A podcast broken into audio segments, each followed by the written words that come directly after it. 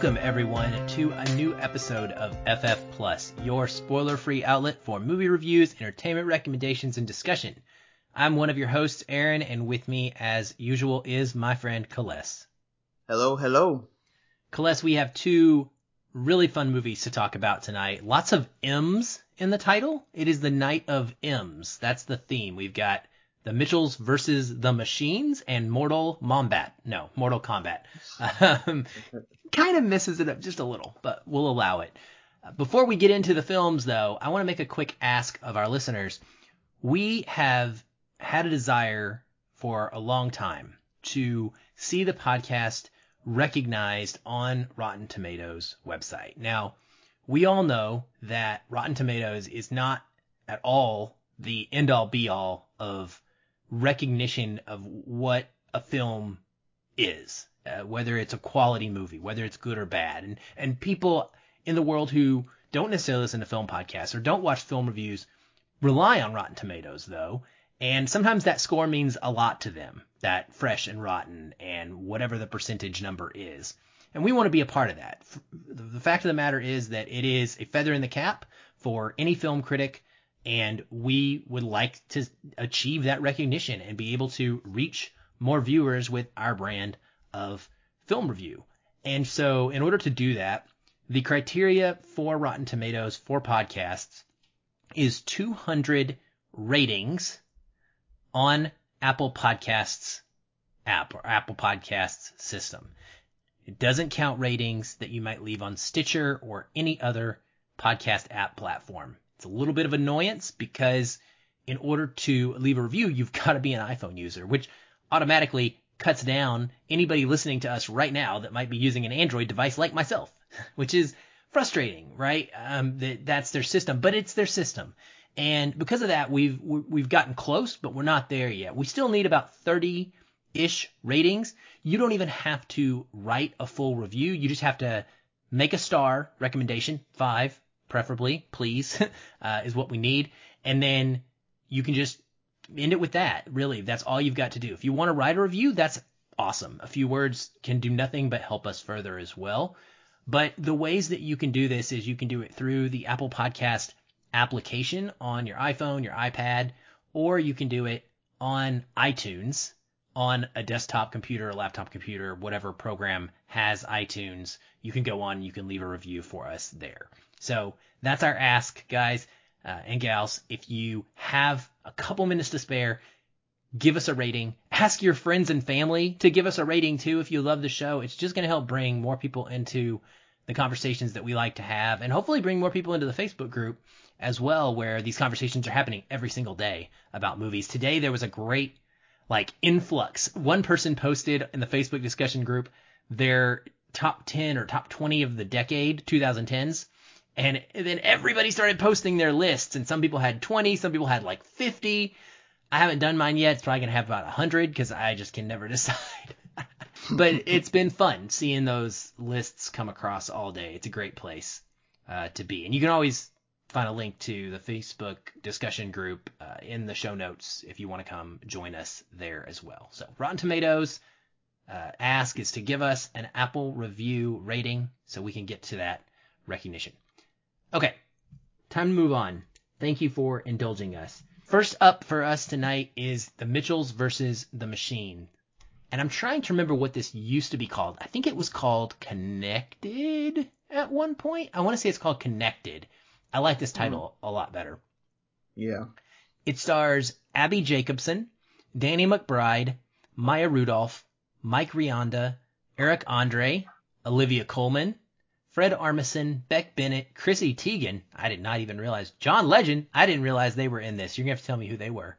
Charlene Yi, Blake Griffin, Conan O'Brien, Doug the Pug, Sasheer Zamata, Elle Mills, Alex Hirsch, and Jay Pharoah. I just realized who Chrissy and John were. They're the neighbor friends, I think. The perfect neighbors. The perfect neighbors. of course they are. It fit them. They look almost like them now. That they now that it. I do too. You're right. I was like, oh my gosh. Oh, huh. I gotta watch it again. Okay. It is directed by Mike Rianda and is written by Mike Rianda and Jeff Rowe. What is it about? Well, this is the synopsis. From the humans who brought you the Academy Award winning Spider Man Into the Spider Verse and the Lego movie. And I say, eh, I want to get into a little bit of a criticism with that. The, I'll get into it when we get into the movie. Comes the film The Mitchells vs. the Machines, an animated action comedy about an ordinary family who finds themselves in the middle of their biggest family challenge yet, saving the world from the robot apocalypse. No big deal, right? It all starts when creative outsider Katie Mitchell is accepted into the film school of her dreams and is eager to leave home and find, quote, her people. When her nature loving dad insists on having the whole family drive her to school and bond during one last totally not awkward or forced road trip. But just when the trip can't get any worse, the family suddenly finds itself in the middle of the robot uprising. Everything from smartphones to Roombas to other interesting toys are employed to capture every human on the planet. Now it's up to the Mitchells, including upbeat mom Linda, quirky little brother Aaron, their squishy pug Monchi, and two friendly but simple minded robots to save humanity. All right, Celeste, uh, tell me what your knowledge of this was going into it, and then let me know what you liked about this one lately what I've been doing is trying to go into a lot of the new films we're doing kind of blind, you know, without really knowing too much because it helps me reset my expectations and it helps me to really take in something new without really having a bias. Um, as soon as the credits came up and I saw that Lord and Miller were the production team behind it, I already knew I was in for something good because I've seen Into the Spider Verse over a million times by now, and I'm dying to see whatever these guys are behind. Even if they're not writing or directing it, if they're producing it, I know it's going to be something good. And I was right. This film was fantastic to me. Outside of the familiar humans versus robots thing that we've seen in every other film, this is mostly a family film. This is about a family that is not really as connected as they should be. You know, a family that on social media, they seem like they're tight knit. They seem like they love each other. But when you get behind closed doors, we see that they're disconnected.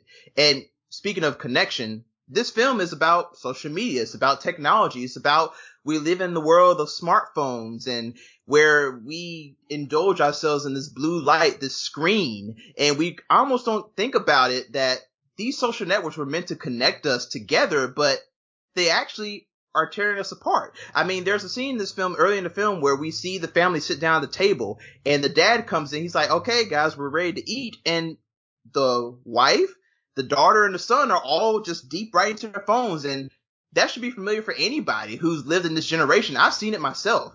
I mean, I've even seen where families are not even eating at the table together. They would rather eat in their rooms by themselves. And it seems like with technology, that we've allowed ourselves to become so obsessed you know, with the time, with scrolling down the timeline, with likes, with comments. And the film talks about how the whole world depends on the internet. There's a funny scene where the robots, after they take over the world, they're like, well, you know what we're going to do? We're going to turn the Wi-Fi off. They turn the Wi-Fi off and you just see all around the world, everybody just goes crazy. It's chaos. Like no one knows what to do anymore because we become like so connected just through a laptop, through a phone. And I think what this movie is trying to say is that the beauty of life, the beauty of connection is when we sit down as a family, we talk to each other. When we go out and we call and hang out with a friend, we go and get some coffee together. Like actually getting that face to face interaction, that's where the magic happens.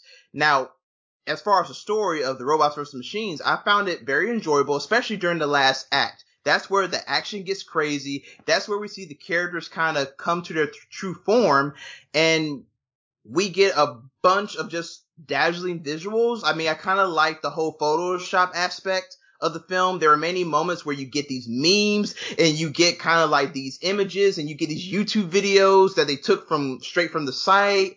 I love that, you know, cause we, we're living in a digital age. You know, we're living in a world where you can create almost anything just from a computer. All you got, all you need is internet connection. So for me, this film is just very enjoyable. I mean, it's not nothing like Into the Spider-Verse, how amazing that film was, but this is something that a lot of people are going to love. I mean, kids are going to love it because there, there's a kid in here.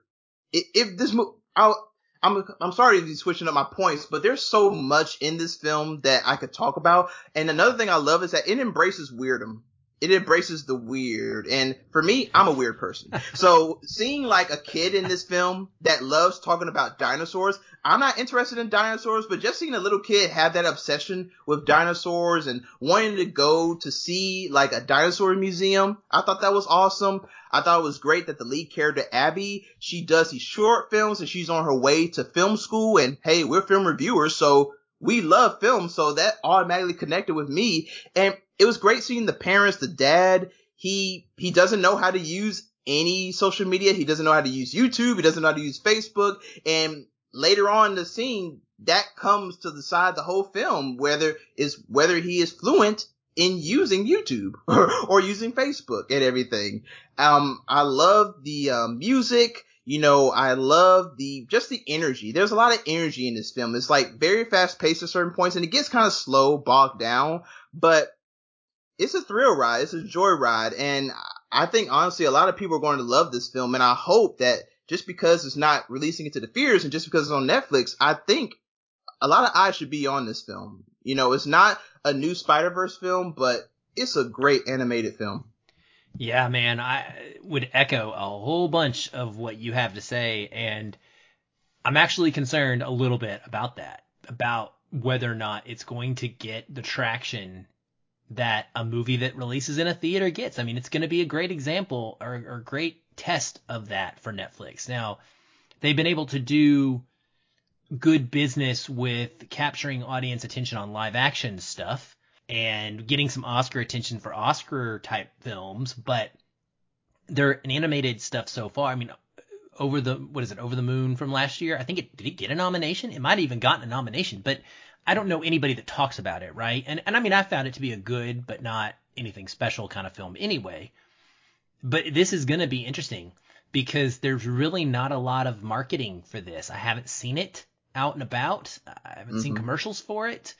And it's going to rely on, you know, critics and people like us who are spreading the word and then on people who just see this cool animated you know, little square on their Netflix pop up and say new movie, and then they click on it because it's animated, and hopefully they fall in love with it, and then word of mouth, maybe they tell their friends and their you know family, and they post on Facebook or whatever. Ironically, so um, yeah, it's going to be interesting to see how it catches on. So far, the reviews have been really good. Even you know, in addition to ours, we both really really enjoyed it. There is definitely an energy to it. I like that word, and I like what you said about the third act because for me, the third act is where it's at. Not to you know steal one of my dislikes, but the first couple acts, I was in and out of liking it a lot versus just feeling it was okay. Uh, but that third act happens, and it's a fairly long third act, which is excellent. And, and I just I was completely engaged and sucked into this movie at that point, and all the themes really come home. Uh, and not just in one moment, but over the course of the third act, the themes really present themselves. You know, it sets it up, and you're expecting what you're going to get the commentary on social media and the commentary on technology and over uh, connectedness. Um, and then you, you know, the broken family and how the communication doesn't work right between different members of the family. They're not speaking each other's languages and you know they're going to eventually find that spark and find ways to connect. Uh, and and they do. And so when it starts to happen yeah it just it, it really low key surprised me how subtly I became invested in the characters. Because there are some movies where you're just very self-aware that you're feeling something along with this character from the moment one to moment two all the way up until something. I didn't feel that way with them. I actually didn't know that I cared about them until towards the third act, and then I was like, oh, okay, I guess I do. Um, yeah, there is a wealth of beautiful animation in this. It is absolutely gorgeous, and I think I like the fact that it's different than Into the Spider Verse. It's not trying to copy that or the Lego Movie for that matter. But yet, if you were to say those three movies and put screenshots of them up next to each other, what they would all have in common is a very vibrant pop. It's a pop of an animation. I mean, it, it looks like it's jumping out the screen like it's from a comic book page or something. Um, and it really works, uh, specifically with all of the film school related bits because she's make she's into short films. She's making movies, right? And so there's like this meta-ness to the film where she's making movies about the movie's story as it's happening and we get like it, it's some really cool visual stuff because of that. Um, like the memes you were talking about. I love how it weaves current modern pop culture into it. Uh, and then, so the the music's great. I think the music's great as well. The voice actors are generally really great uh, and solid. We mentioned the names Olivia Colman. The shock for me was like, whoa, okay, this is you know a top tier kind of we don't think of Olivia Colman as being in this movie, first of all. Like, it's basically mm-hmm. that's what I'm getting at. Chrissy Teigen, yeah, I can see that. John Legend kind of cameo, I can see that. You know what I mean? Like, Jay Pharoah, obviously, gonna, like, those are people you can easily be like, yeah, I get it. Maya Rudolph, she's a comedian. It makes sense. Olivia Colman is known for her very dramatic, well, I guess, and comedy, but like, very Oscar type performances. And she plays an AI character in this movie and, and she blew me away. Like I thought she was perfect. And the fact that she is so talented, I think added so much to this performance and it kind of elevated the movie in a way because the character she plays is super important. And instead of being schlocky, because the voice performance is schlocky, she gave it a weight and gave it kind of a gravitas that I thought helped a lot uh, yeah, I, I liked it a lot, man. I the, the funny thing about the movie for me, the dog stuff, by the way, is awesome. As a new puppy owner, I loved this dog. uh, there's a moment where the dog's like licking the dad's face, and the dad's like, "What the heck? Why won't it stop?" And I'm just like, "Yep, I, I get that. I get that now. I understand." um, and for me, it was like a slow burn deal. Like that's the thing. Even after watching it, I was kind of not sure where I was going to land.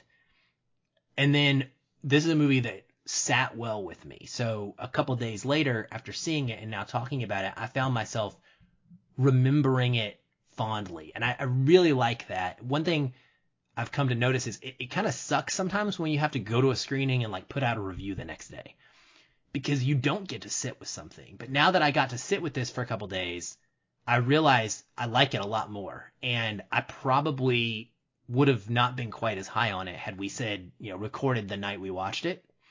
So that's nice. Lots of fun film references, like great mention of Dawn of the Dead in this one. Uh, you know, you and I are both fans of Snyder's uh, film, and and it was just it was hilarious. And then there's some tech uh, in this that literally had me just busting out laughing. Some some toys from the past is all I'm gonna say. I don't want to spoil it because I think it's an amazing surprise. And then there's some really sweet credits. I thought the credits, the credits almost always are really good in these animated films from this crew um, and these producers. And this one had family photos of the cast and crew at various stages of their lives uh, with colorful borders and the actual animation around it. I just thought it was a really neat way to pay tribute to the people behind the scenes. Like you don't get to see those people. I, you never you never see a you know casting director. You may know a name, but you don't know what that person looks like. And it's cool to like see a family photo of a casting director. I thought. Um, all right, well that's a lot of likes. Uh, was there anything you did not like about the Mitchells versus the Machines? Um, I would just say that the you know the storyline of humans going against the robots I mean, it's a it's a very overdone storyline at this point. I mean, the only thing that really makes this film great is that it does something at least new with it. Was is trying to add some social commentary, but even then, at some points, the social commentary is a little bit on the nose. Like I think there was a quote later on in the film where the guy's like, "Oh, well, you know, maybe I should have not been this this tech guy who who took everybody's data and used as a monopoly and sold it to this company and like put everybody at risk. And it's like, yeah, you know, obviously, yes, that's not a good idea. And you know, in certain points, you kind of see the whole idea of like, yeah, the internet's bad. Yes, being addicted to your smartphone is bad. Yes, and we already know all of this. So when when it brings it into the film, it's kind of just obvious, but I think it is a message for, especially for young kids to get you know, cause now we see a bunch of young kids now. Now I'm seeing kids just with like faces in their tablets, you know, just being in front of a TV screen all day, not reading any books or anything. So I think a film like this would be great for them to see, even with it being like on the nose with its messaging. Other than that, I couldn't really find too many other dislikes. I loved a lot of this film, obviously. That's good to hear, man. I, really, um, really, really makes me happy. I, I'm excited to watch it again with my kids, or to watch it again, and I'm just excited to hear what they think about it. I, I related a lot to the daughter. I guess that's not the way to put it necessarily, but I, I'm not like the dad. But I have a teenage daughter who is a little bit on the weirdum kind of tangent like you were talking about. She's going into computer programming. She wants to be a game programmer. She doesn't want to be a game designer. She wants to like code. That's what she wants to do. She wants to sit in a room and make boxes that characters jump on top of and do things in the background, right? And there's not a lot of people that fully get and understand what she wants to do and what her passion is. But it's like Katie in this movie and her filmmaking. That's what Ashlyn is into. She's going to a film school equivalent of a game design school called DigiPen. It is an elite school that is specifically for this thing, right? This art that she is creatively like wanting to do for the rest of her life. And so she's a little on the outskirts. She doesn't have a ton of friends. She's a lot like this character and I, thought it was really neat to see that portrayed in a positive way too. I, I don't know why I'm I'm going into my likes here. I'm I'm all over the place. Um, my dislikes. So first and foremost, the one thing that really held this back for me is Mike Rianda, the director, cast himself as the voice actor for the little brother Aaron in this film, and he has never done a voice performance. I went and looked to see what his career was. He's very new. I think this may be his first full feature film. Uh, if not, he hasn't done much, but he certainly hasn't done voice work before in any sort of movies eh, that, and it shows, frankly. I don't necessarily think he's horrible with his performance, but his voice does not match the eight year old version of this kid in any way, shape, or form. He sounds like a nerdy adult in an eight year old body. And everybody else in the movie, to me, matches up perfectly with their animated characters. And so every time he would talk, I would be like, what? This is weird. And so it distracted me. And I did not like that at all. Um, it was just a, an annoyance and frustration. And I wish they would have picked a different voice for that character. Like you mentioned, the themes and the story, it's not subtle in the slightest. Like it is 100% on the nose, as you said.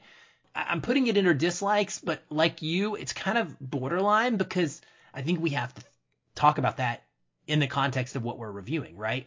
If we're reviewing a mystery movie, then yeah, not being subtle is a, a fault. It's a negative. We're reviewing a kids movie. You want the kids to get it, right? We're not mm-hmm. trying to like surprise, make an eight year old not be able to figure it out. We want them to see what's going on. So in that regard, it's not necessarily a fault at all, but for adults, you know, it's something you're going to notice. Yeah, it's like you don't want a kid to like, you don't want a kid to be watching a movie that's the equivalent of a Tenet, where you know you have to keep going back over and over again to try and figure out what's going on. Like, yeah, you want a kid to get it on the first try because kids get bored easily. exactly. Exactly, exactly. So, so yeah, so there's that. And then for me, the other big negative of this is really not about the movie. Uh, it's, it's actually the, it's something you called out as a positive, which was if you see that Lord and Miller were involved, you're going to automatically want to see this. Well, that's true because that's how marketing works. What uh, a little frustrating to me is when that happens. And this happens a lot with James Wan, uh, comes to mind specifically, where it's X movie from James Wan. No, James Wan produced it. Like he didn't direct it, he didn't write it, or and it's the same thing here. Lord Miller didn't write it, they didn't direct it, they produced it. And while yes, you can see some similarities in those yeah. previous films, it's it's kind of hard to like put that responsibility or I guess on them because they're not in charge all the way. You know what I mean? It, it's a weird. I don't like when they market movies like that because I just I guess I know they have some oversight and input in everything when they're producing, but like I think it takes away from it's Mike Rianda's and Jeff Rowe's movie. You know what I mean? Uh, for good or bad. And I just wish that we did a better job of kind of calling that out rather than saying from the people who brought you this other movie. Because well, Mike Rianda and Jeff Rowe didn't bring you those previous two movies, and they're the main character or main you know talent behind this as far as creating it. Nah, nah, I get your point. I get your point. I think for me, it was for me, I saw it in the cast and like when they were doing the whole credits in the beginning, and I saw Lord and Miller right there. But no, I, I hate the same thing too. It's even worse when you see it on a movie poster of a film. Like these horror films that usually come out, they say, oh, from the producers of The Conjuring, from the producer of Get Out, from the producer of like John Wick. But it's like the producers of John Wick what about the people who are writing it and directing it? What about the actors? It, I hate it when it, that's the lead into your film. It's just from the producer of this. That's when you know that the film almost doesn't really have a chance and they're just trying to bank in on a big name. But yeah, I see your point, Aaron. I mean, I hate that kind of marketing too, and I wish it was called out more so it could stop. yeah, exactly. I mean, I don't think there's anything wrong with with noting their involvement. I just think yeah, let's note the people. You're putting the it, it lends itself to giving credit when credit is due to the wrong people in mm. in a, in a way. And if this movie is great, which we both think it is, like let's celebrate what Mike Rianda and Jeff Rowe accomplished in writing and directing this movie instead of Lord and Miller, who were not the primary folks there. So, um, yeah, I don't know, just something I had been Unre- unrelated. But do you remember back in the day in the early 2000s where like there was this film called Cabin Fever with Eli Roth, and the way that they marketed it is they did Peter Jackson presents because Peter Jackson, I guess, was a guy no. who gave Eli rights of guidance on it. So they was like Peter Jackson pre- presents Cabin Fever, but it's like no, this film was directed by Eli Roth. It, it is a very I, different. I'm glad that that stopped. yeah, no doubt, absolutely. But I mean, I think James Wan was involved in Mortal Kombat too, and for a long time it was, which is what we're about to talk about, and it was, you know, James Wan's doing Mortal Kombat reboot. Well, Simon McQuoid is the person who made this movie. like, hello, yeah, what about that guy? You know, how does that guy ever gonna make a name for himself if you just say James Wan did it? Well, no, he didn't. You know. Um. Anywho, all right. That out of the way. Recommended. I think we both recommend this. We can't yes. say we recommend it in the theaters because it's not going to the theaters, sadly sucks. Um, it will be streaming on Netflix on April 30th. So mark your calendars, make a family night, get your popcorn ready, and have a blast with this one. Since we already plugged our Rotten Tomatoes, we're going to skip over our ad for this week. If you want to hear about a Letterboxd deal we've got going on, check out basically any other episode in the last month and a half. Okay, next movie we've got for tonight is Mortal Kombat. Maybe I should have said Mortal Kombat. Okay, starring Lewis Tan, Jessica McNamee, Josh Lawson, Tadanobu Asano, Mehcad Brooks, Ludi Lin, Chin Han, Joe Taslim, and Hiroyuki Sanada. It's directed by, as I mentioned, Simon McQuoid. Written by Greg Russo, Sean Catherine Derek, David Callaham, Drew McWeeny, what a name, and Scott Swan and it is based on the Mortal Kombat video game series by Ed Boon and John Tobias. What's it about? Well, if you've been living under a rock, Mortal Kombat is a mysterious intergalactic tournament of ancient martial arts. Shaolin monk Liu Kang from Earth gets invited as a competitor. wow. Uh, that there's some uh, what a synopsis. We should have left it at is an ancient, mysterious tournament of ancient martial arts, and then yeah. some stuff happens. okay, I'm a gamer, big time, uh, so I'm excited to get into this. Uh, so before you, when you hit on your likes, start us off. I want to know what your background is with Mortal Kombat. Do you have a background? And then that way people can kind of have your comments in context. So for me, I've been playing Mortal Kombat since it was on the Sega Genesis back in the 90s when I was a kid. Um, I think my mom didn't understand how bloody and gory it was. She just, I'd be like, hey, let me play Mortal Kombat. She would just buy me the game and never sit there and watch it with me. So I've been playing Mortal Kombat for forever and I really like the new generation games. Um, I played a lot of Mortal Kombat 11, so this is why I was coming into the movie with this kind of knowledge. My favorite character uses Jax. So if anybody wants to come and challenge me, just know that you're going to get a lot of jacks. well, I'm glad your favorite character's prominent in the movie. Mine mm-hmm. is Kung Lao, and he's prominent in the movie too. So we oh, yes. both kind of made out.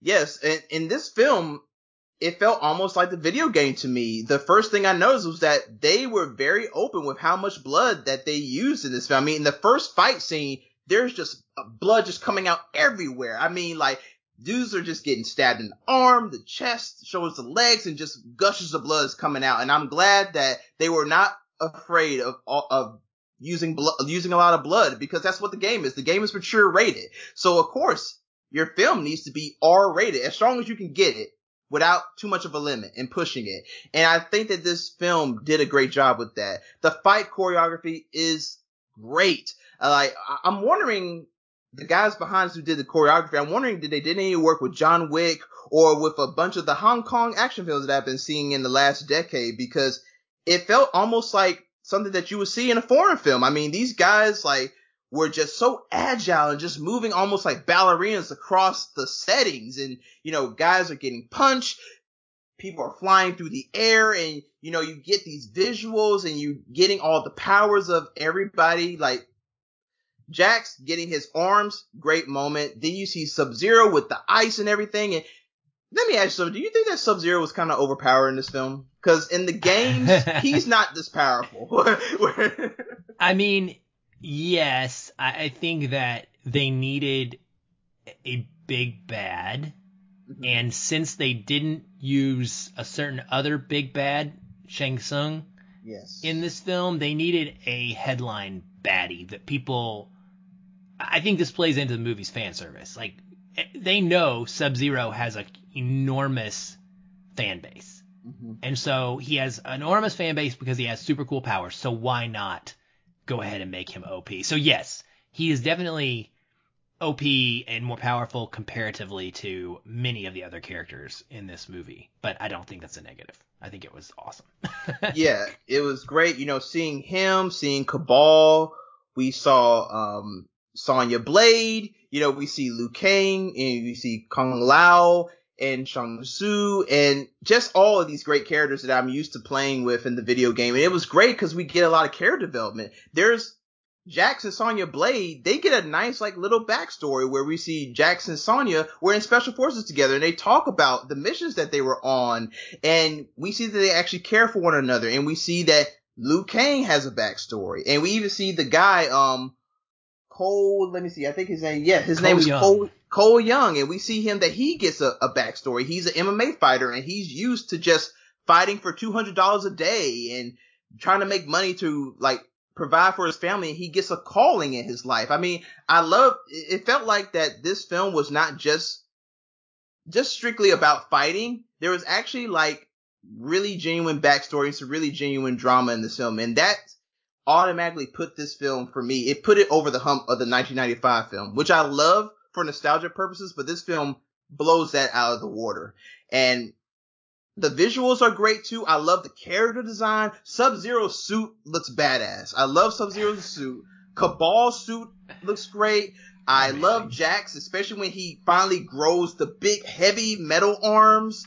And then I love seeing Goro, even though he's all CGI, he looked great. He, awesome he looked awesome. And this film just really knew what it was doing when when it was trying to adapt the subject matter. It knew that it wanted to appeal to a new audience and it also wanted to bring in the like people like us who grew up with the game. It, it's going to appeal to a lot of fan bases. And for me, I'm going to put this as one of the best video game films ever made. Oh yeah. yes. So I'm I'm gonna I'll sign that petition in a heartbeat. Uh, it, it definitely is better than the previous film to me too. I'm a creature of the new. Specifically in video games, I've noticed that when I do my video game rankings, a lot of my favorite games that are series, you know, I'm a long time lover of Diablo, a long time lover of Civilization. I, I like the newest versions of them because they're newer, they're flashier, they have better graphics, they've been iterated, they have, you know, new mechanics in them And this film feels like it takes advantage of the new mechanics available in 2021, you know, uh, with filmmaking style and an ability to do CGI in certain ways. And oh, it is it, it was so much fun. I I watched this whole movie with a grin on my face. And and like you, you know, I'm a fan of the game series going back, uh, but specifically MK11. My kids and I played through the entire story together. Um, so they got into it. They we we love like messing around with each other, just fighting with our favorites, trying to learn the fatalities and such, which is part of this series. And so yes, uh, seeing it go full R, I was a little nervous to be honest because I'm not a big gore guy, but I, I'm. This is gonna sound really weird. It, it was done in a tasteful. tasteful way. So comparatively to like something we reviewed last week in the earth which had some oh. gore. For some reason, the gore in that movie bothered me 10 times as much as it bothered me in this. And I think that's because when I see it here, first of all, it's pretty quick cuts. We don't linger on things, which I appreciate, but it's part of something that I am connected to nostalgically, those fatalities. And it feels like it just belongs. And some of my, at least two of my favorite fatalities are in this game. I can't tell you who they're from because that would start to give things away, but they're there and they're sick. they, they freaking look awesome. Um, like you said, the suits, the, the characters' designs, the way that characters, the CGI is done that helps with the character movement for the supernatural aspects. My man Kung Lao and the way he moves with his spinning razor hat is phenomenal. The way that Kabal looks, like you mentioned, oh my gosh, and the way he zips around the the, the screen in his like sort of a teleportation mode.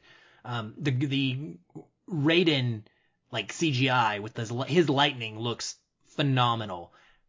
There is a character in this movie that is not fully human, is sort of an animal kind of that looks it was also in the original movie in a different form and I was blown away by how they handled that character in this movie. Loved, loved, loved, loved the look of him. Uh, and yeah, I, I, think it's I think it's really good. Um, the new character Cole Young, uh, he makes sense. I think so. They made the choice to not have Johnny Cage, famous Mortal Kombat character who led the first Mortal Kombat film. It was really Johnny and Sonya kind of getting the crew together with Jax they took him out and they put this Cole Young character in who is new, which I actually appreciate because the Mortal Kombat series is known for continually adding to its cast of characters. I mean, you can in the DLC for Mortal Kombat 11, the latest game, you could play as freaking Terminator and um, like all kinds of different characters now. So they're always adding to that roster too. And Cole Young to me makes sense as like a new age Johnny Cage because he's kind of got that same brashness to him, but he's a family man, which I think gives him a different um, angle as well. And I really appreciate that because it comes into play, especially um, with some of the themes of the film and the the fights that go on between Sub Zero and Scorpion and the, the reason for the lore and how this battles come to be. But the fact that he's an MMA fighter, basically, I think is the right choice because we are in 2021. So if you're making this movie in 2021, then he you should have an MMA fighter. Like this is one of the biggest martial art combat sports in the world. Like why wouldn't you? And it so just it fits to me. Um, I, I think that overall, man, it just the it's just watching it. it. The it's it's got a great like we mentioned with the first movie we talked about. It's got a great energy. The pacing is on point. The score uh, by uh, Wallfisch, I think is his name, uh, is outstanding. I really like the back uh, Benjamin Wallfisch. The it's it's really good music. Um, I think it accentuates the fight scenes well and gets the blood pumping. And then the, the fight scenes are phenomenal. It, it just it has a cinematic look to video game cinematic look to it, and that is part of its fan service. It, it, this is a movie about fan service. And, and I saw a quote by somebody that said it is a video game adaptation crafted almost exclusively for diehard fans. And there's absolutely nothing wrong with that. And I could not agree more. Yes, it's not going to appeal to every single viewer. It's just not. Because it's a mixture of serious and cheese. and these characters are not there, there's a lot of B-ish, B-level-ish kind of acting feel to it. That's on purpose. That's the game. That's the freaking game, right? Like, why would you want to make it something that's not the game? If you're adapting a game, you know, it just doesn't make sense. And so I, I appreciate that. Uh, Kano is in this movie, and Kano is a walking one-liner in the games, and he blew me away in this movie. He's I loved him. I just he had me like rolling on the floor constantly. Love Jax. He stood out to me. So your man got uh, a lot of my favorite scenes in this film.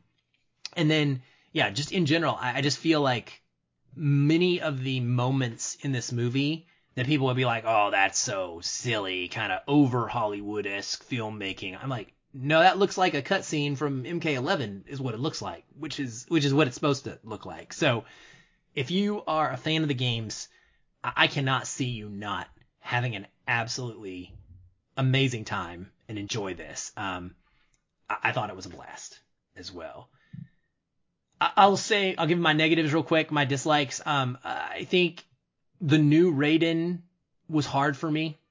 I don't think he does bad by any stretch of the imagination, but his eyes, there's something weird about the CGI in his eyes. It just it doesn't look right to me. Um, it looks like he's wearing white contacts instead of like having lightning bursting out of his eyes. And I think of all the characters in the original Mortal Kombat, Christopher Lambert is iconic as Raiden, and it's really hard to overcome that heavy nostalgia of an iconic performance as Raiden. And so it was that was a struggle. Um, again, some of the, the acting is definitely not good. Uh, it, I think there's a charm to that, but it's also you know, it's borderline cringy occasionally, but not often, which is good.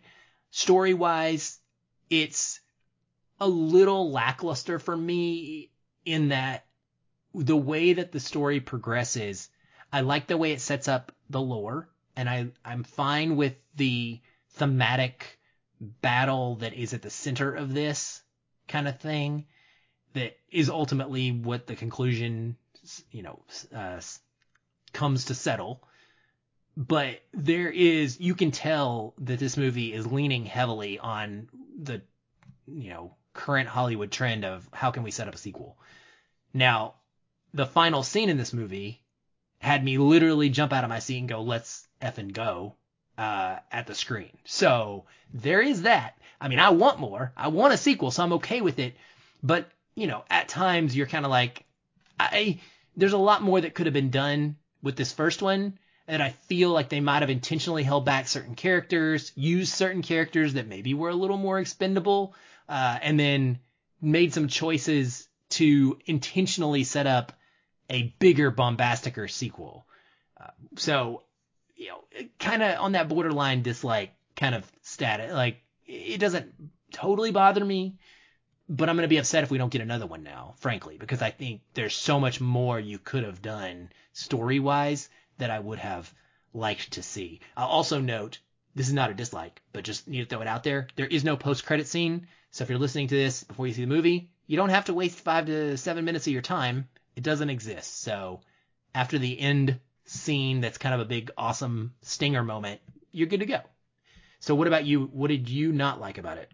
I understand that Cole Young is a new guy. He's added to this and he's surrounded by all of these heroes that we know and we've grown up with and we've seen and love. But he's a main character that is overshadowed by his, by the supporting roles greatly. Like honestly, by the end of the film, I kind of just like, just saw him as just being a guy who was in the way. Like I understand that he does have a dramatic arc and you know, he gets that hero's journey, but I don't know whether it was the actor or the way the character is. It's just that it wasn't anything special to me. And I feel that in a film like this, you're not trying to go for anything too important, but your main character should be the one that can drive the film. And that was one thing where it, where the original kind of shined through, cause in the original 1995 one, Liu Kang is clearly driving that story, but in this one, Cole Young is kind of just overshadowed by everybody else around him. And also, I, I wanted to bring attention to Kano. Now, Kano, I know that he's usually a douche, and I know he's a braggadocious, kind of like a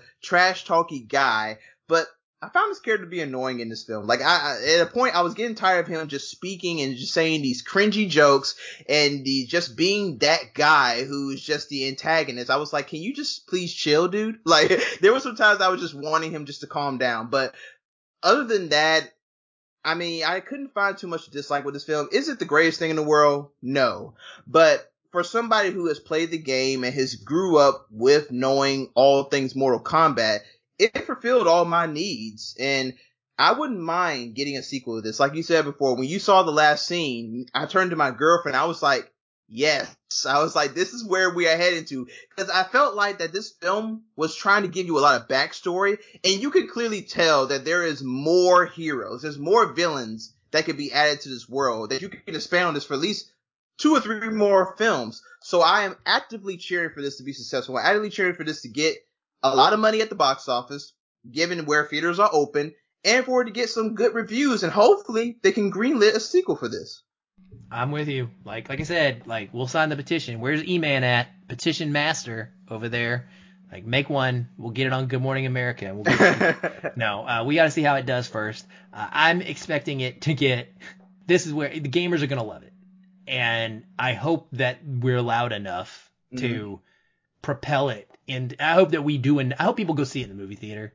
Basically, is what I'm gonna say. So I would say I'm feeling it, and I say yes, IMAX. it's worth the theater. I, am going to IMAX on Friday night. It's my birthday.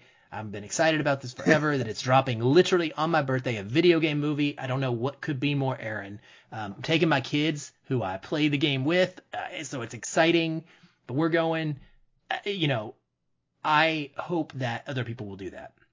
Would you say go see it in the theater? would you say just catch it on HBO Max? Oh, I would say definitely go to go to the theaters, see it on the biggest screen you can, IMAX, Dolby Vision, whatever you do, go out and watch this film. All right, yeah. So we agree. Uh, in theaters and streaming on HBO Max this Friday on April the 23rd. So you can see this right around the corner. Uh, get hyped. It's a good one. Well, that's all for us this time on FF Plus. We hope that one of these films or both of these films have piqued your interest, and we would love to hear what you think when you see them. So you can always hit us up on Twitter at Feelin Film, or you can join the Feelin Film Facebook discussion group. Come on in. There's a link in the show notes. Join up. Come meet some people to talk movies with all day. Be part of an awesome community. Share share your your best movies of the decade with us. We love to see it and talk about it and tell you what we agree with and what we don't.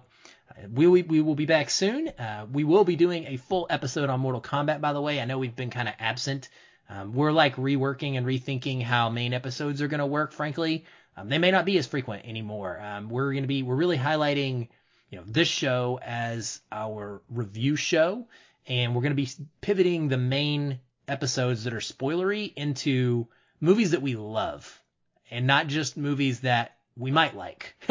we want we really want to talk about movies that we enjoy, and that's really what the bottom line is. And so we're kind of working towards that with Patrick coming back. We're going to make our comeback here in two weeks, though. Patrick's coming back, the three of us.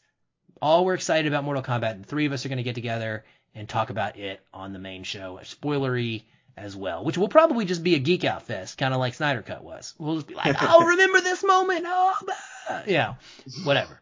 So you can be looking forward to that as well.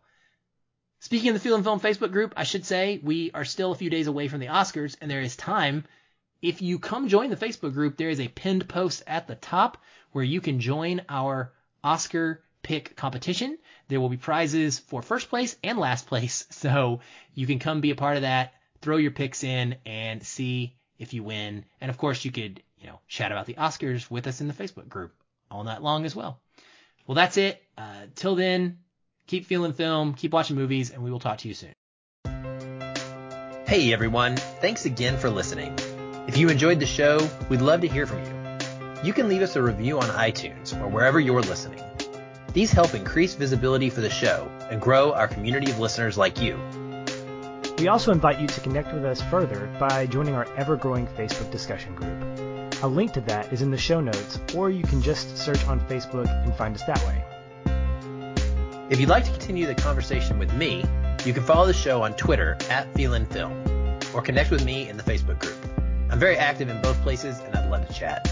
And if you want to connect with me, you can find me at Shoeless Patch on both Facebook and Twitter. But be sure to tag me in any comments so that I'll be notified and not miss you. Once again, thank you for listening. We'll be back soon. Until then, stay positive and keep feeling film.